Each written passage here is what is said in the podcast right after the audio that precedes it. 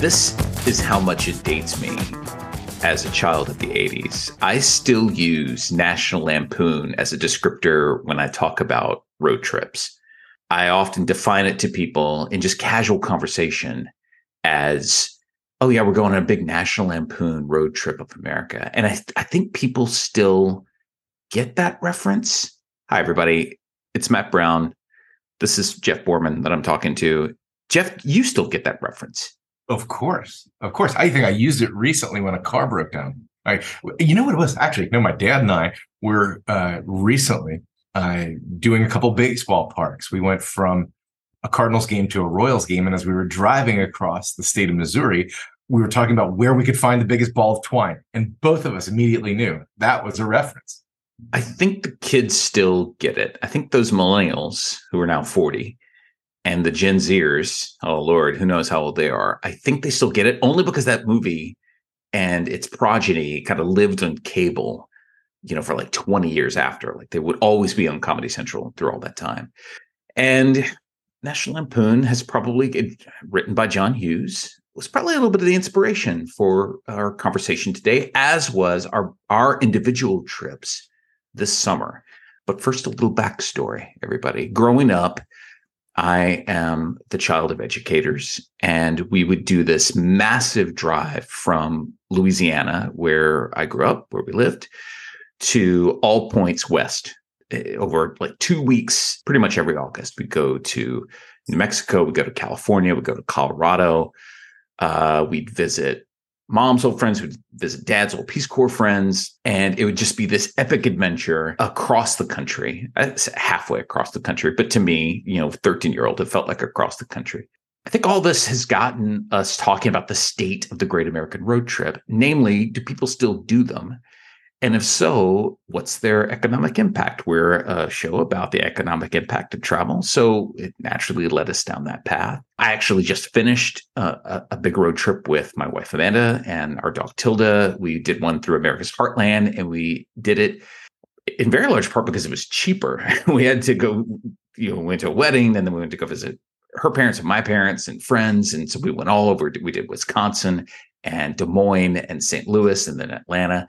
And doing all that through flights uh, and rental cars with bags and a dog would have cost thousands of dollars. And instead, with gas and snacks, we kept it in the hundreds, which was a powerful incentive for us to do all the hours in the car. And it is a ton of hours in the car. And also, just, you know, I've been thinking a lot about it, getting uh, reflective uh, in my advancing years. And I want the American road trip to survive because I don't think it's just about seeing the sights and all the beauties that America has to offer, even though there are many of those. There's something to me, and Jeff, I think this is the case for you as well. There's something that's very internal about it. It's the people you go with, the podcasts and soundtracks you listen to, looking at you, music of season two of The Bear, the random motels and restaurants, the transcendental silences, the night drives, and just the general idea of moving on down the road. It is a deeply personal American experience. And I embrace that, even though um, that modern American experience is brought to you by your sponsors at General Motors, Walt Disney, the Eisenhower Interstate System, the conflicting forces of capitalism, and our unending restlessness and desire to see what's next. But I could wax on philosophically about road trips all day. The road trip is not dying, but it is changing. And we're going to talk a little bit about how it is changing. I'm not sure how many families do the cross country thing anymore, but they definitely do more than 250 miles, which is kind of the, the arbitrary distance that, that people sort of set for a road trip. So this episode is about the state of the great American road trip. Jeff, first question before we get to the stats, because we've got to give people stats, they can't just hear my philosophies. Did you do road trips as a kid? Did you do big National Lampoon trips when you were a child? Um, no, not really. We, um, I was the oldest by seven and eight years uh, of you know, my brother and sister, and uh, so the road trip with younger kids uh, really wasn't you know the idea, my parents' idea of a good trip. Uh, loading up family with young children uh, who have no patience for long car rides. It was all about, it was really more about the destination growing up for me. I really thought, you know, a movie theme. I thought we'd be doing the Muppet movie, you know, Kermit and Fozzie, a frog and a bear. Sure. No. Yep. Yep. We're going to stick with the economics, far more interesting. Uh, the economics of travel and RevPAR for roadside hotels. That's uh, that's where we're going to head today. Yeah, let's do RevPAR. that's what every that's what every podcast listener really wants. More stats. Well, you know what I've noticed about the road trip is it's such a it's such a famous part of American life, but it's it is hard to wrangle statistics about it. And I wonder if that's because so many people have so many different versions of it and it's hard to track as one thing you know like airline tickets you can track as like one thing this is the number of people who are flying from the east coast to los angeles road trips are just so diverse it's tough to get a bead on the economic impact. Everybody knows there is one. I think we can right? Uh, so one of the ways that str divides performance numbers across the us as they look at location type. And the big location types, of course, are urban hotels and suburban and airport hotels, resort hotels.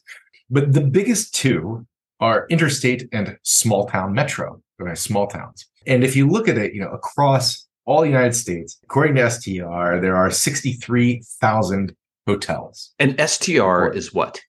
An industry reporting agency based in uh, just outside of Nashville. Okay. So they uh, give uh, you, like every quarter, they give you a bunch of statistics about where people are going and what they're doing.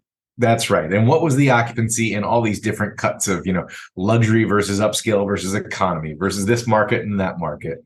Of the 63,000 hotels that report data to STR across the United States, 27,000 of those are interstate small town hotels, nearly half.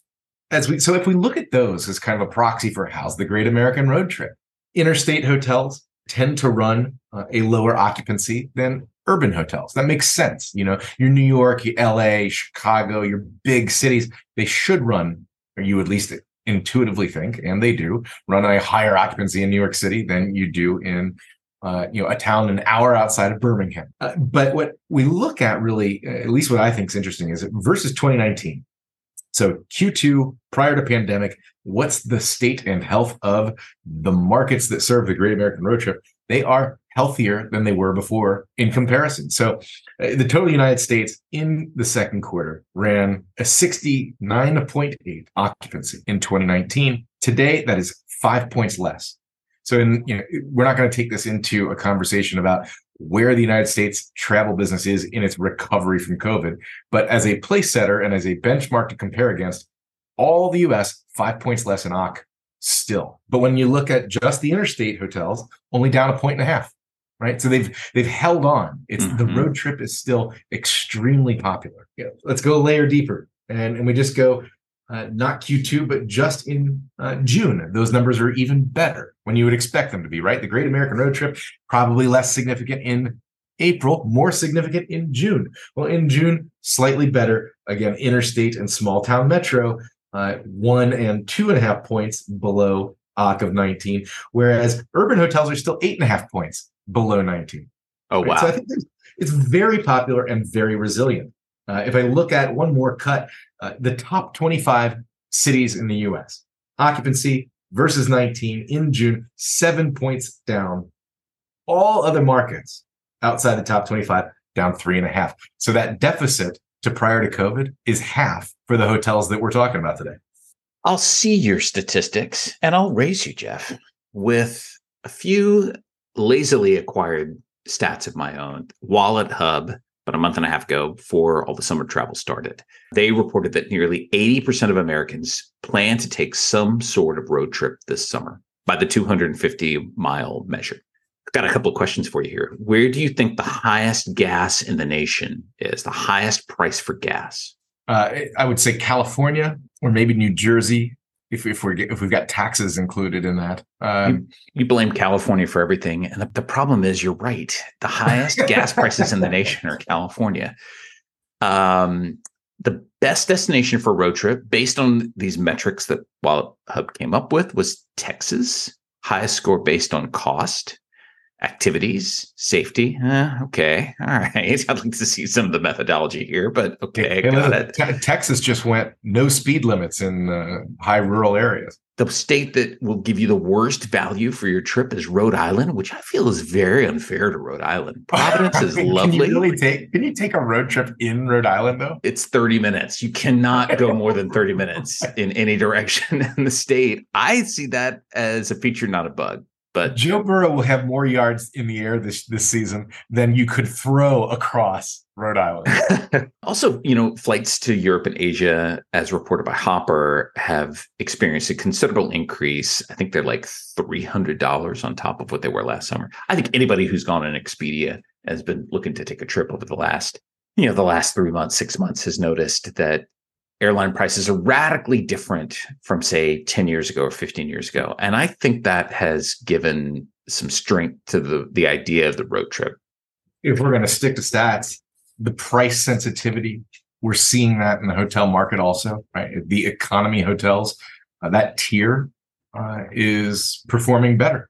And again, I think there's a correlation that most of the economy hotels uh, are in places that you would find on, on the, Great American Road Trip, right? Uh, you cannot afford to run an economy hotel really in New York City. Costs are too high. It's no longer, by the time you cover your costs, it's not an economy hotel anyway, uh, even if it's got an economy hotel brand.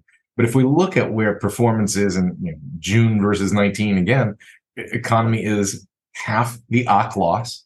Uh, again, very similar to what we were just talking about with interstate and small towns. So yeah, I mean, if listen, if prices are a factor of you know anywhere from 30% to 100% higher to fly, uh, and that's not all just fuel based. I know we'll get to that, but uh, you can't talk about the Great American Road Trip and costs and consumer preferences in travel without talking about fuel at some point. But it, ultimately, fuel is going to impact both of these industries. Whether you're in the car filling a tank yourself or you're paying an airline for a ticket, you're covering the cost of fuel. What I think is really different on the airline side is a couple of years ago, uh, labor exceeded fuel as the number one cost. So when you're flying to Europe uh, or anywhere else, you're you're paying for more than that also. Whereas you're doing the driving, Matt, you're saving the money there. Right.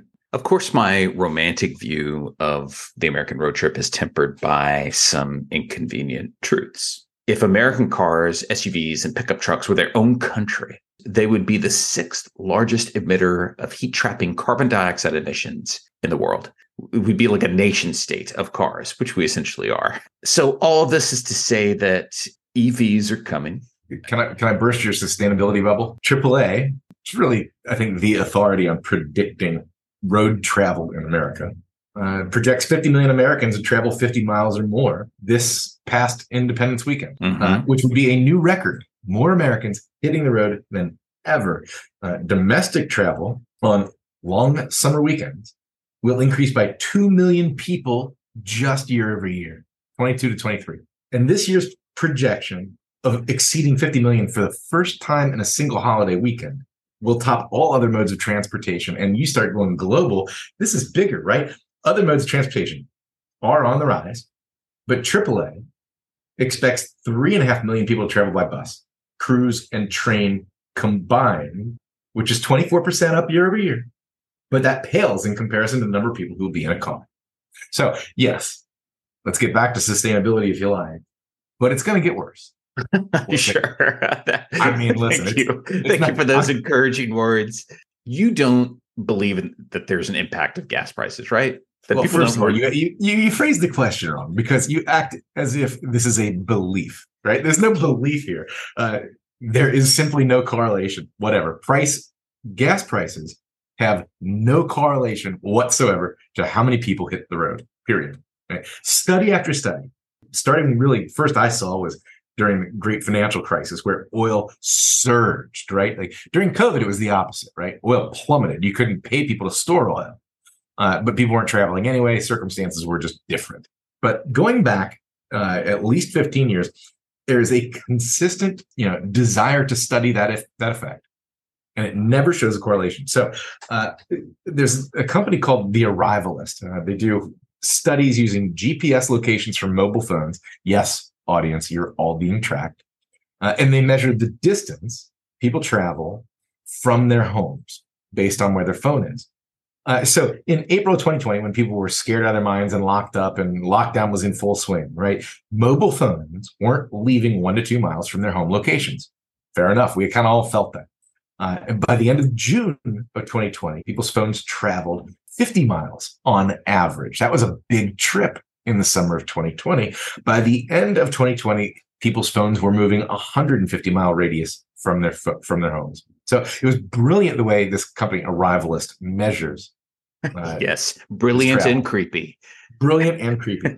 so the same company today measures gas prices uh, where they are the highest uh, and the distance where tra- people travel in those locations. Correlating or trying to correlate is there, to Matt's point, any correlation between high gas prices and gas conservation? And the simple answer is no, Matt, there is no correlation. And people don't say, hey, gas is cheap. Let's just drive. Nobody's ever said that, nor do they say it's expensive. Let's stay home or fly. People still have an urge to get out, and the cost of flying and the cost of driving are going the same direction. Totally irrelevant. I think part of the challenge is that when fuel for automobiles is expensive, jet fuel is even more so. Right. I wonder what that cigarette tax price is going to be that finally starts to curb it? Will it be, will we get to a point where it's, t- okay, it's $20 a gallon? That's, and that's, you know, your cigarette tax is a great example. Uh, because the the small tax made no impact on smoking, and it did have to get to like New York, where it was like eighteen dollars a pack of cigarettes before people started to curb their behavior. Rays of sunshine. We need rays of sunshine to keep the road trip alive. And uh, let's get back to EVs.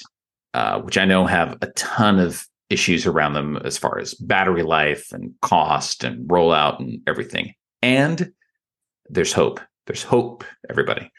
Matt, we should do a follow up show with an expert just on EV and the impact that it's going to have on the future of the road trip, both consumers and businesses. That is a deep, deep subject. Yes, because you want to hear my uh, my hot take. Hot take. Give it to me. There are about a fourth of hotels reportedly, though a fourth of 63,000 sounds like a lot to have this, that apparently have EV charging stations. And as we talk about the future of the Great American Road Trip, I think we're talking about a road trip that is going to be dominated by electric vehicles 20 years from now. And the, the big bugbear with EVs is how long is it going to take to charge it? And I tend, if I'm going to go like like with a gas powered car, you can essentially go 600 miles straight if you want to, without uh, gassing up. And when you do gas up, it's five minutes. Electric vehicles, it's a different animal. For that to change, the charging time will need to come down, which I think it will. But my hot take is that if you are a destination of any kind, including a hotel, a theme park, an arts district on the main street, any place that you want to draw visitors and keep them there for a second, you should be installing electric vehicle chargers right now. If you can put on your website that you have a charging station, you will get more visitors and you will get more business, at least in the short term. True or false? I don't know that I would press the timing the way you're describing, meaning that like the early entry, right? If you're an early adopter of a hotel, and you get there first. I don't know that there is a sustainable value by getting there first. You just might be the first to tap into that demand, right? Uh, eventually, mm-hmm. The people who stayed at your hotel today uh, aren't necessarily going to remember you fondly in five years for having that EV station, right? I mean, there's going to be so much more to the experience. I hope than you know, hotel experience better be a whole lot more than I got to charge there. So being there today in that space, welcoming EV arrivals, uh, I think you're right. There's a competitive advantage because people are hitting their own EVs and there aren't many places to go charge up at night. So short term, yes, good, smart short term play. Long term, it will like Wi Fi. It will eventually just become table stakes and you're not going to choose your hotel because man, I remember getting Wi-Fi at that Marriott back when Wi-Fi wasn't everywhere. I'm that's still going out Marriott. That's a good okay. That's a good point. I wasn't I wasn't expecting your Wi-Fi comparison. That's a good one. I, I just made that one up. Uh, but I do think that I mean, in serious, see, that's how good he is. Show. That's how good he is. we should have a follow up show with an expert on this because this is a deep subject. Because you're right. In a state like California, uh, and eventually it will spread. EVs will be required. You won't even see. It'll be so hard to find a gas station in ten years, right? Like that. That's gonna be out there. That's gonna be a reality. One of the attractions for a hotel uh, to be better suited for drive traffic is that it's uh, a more responsive market to marketing than fly to traffic. So uh, I mentioned a company earlier called the Arrivalist, or I don't think it's the, I think it's just called Arrivalist. Uh, they partnered years ago with the Montana Tourism Business Development uh, to do a study of the impact of marketing dollars to change travel behavior between fly to visitors to Montana and drive to visitors to Montana. Uh, what they learned conclusively was that drive to travelers are two and a half times more likely to respond favorably to marketing. And I thought that was just brilliant. Putting that offer out there to people who are within driving distance of Montana, they respond favorably and go, Oh, I think I'm going to take that trip, right? It's a simpler trip. It doesn't require the same degree of planning. Consumers respond and say, Yeah, good idea. I'm going to do that. I'm going to change my action as a result of what I saw in the ad, right? Come to Montana, do this, come do that. Uh, whereas marketing to people uh, beyond 600 miles with those same visit Montana messages was not nearly as effective. Somebody in uh, Texas or Florida or New York was not saying, ah, yes, that ad inspired me to go to Montana. I'm going to do that. Right. And, and the difference in that was if you had to get on a plane, you were significantly less likely to respond to the marketing. So back to hotels. Does it matter? Does drive traffic uh, have additional benefit? Does things that you're throwing out there like uh, let's let's be EV friendly? Uh, I think those things go together. Where uh, if being within 600 miles means you can turn a person's decision, and being within 600 miles is about the distance reasonably that someone's willing to travel in an EV, not because it's necessarily the range, but because pulling over for an hour is way different than driving 2,000 miles and you got to pull over seven times, right? Yeah, pull over one time for an hour, pull over six times for an hour each time, right? Very different scenario. So I, th- I think they go together there where EV friendliness for the just the range that you can expect out of an EV and people to respond favorably to marketing. I think the great American, maybe that's not the great American road trip, Matt. Maybe that's the weekend getaway. Uh, but I think there's a correlation between willingness to get in the car responsiveness to my marketing dollar to tell people, hey, I'm open for business. I got a good deal for you. Come do this. I think those things all tie together. Jeff, it's time for the mystery question. Let's hear it. Give me a recommended road trip.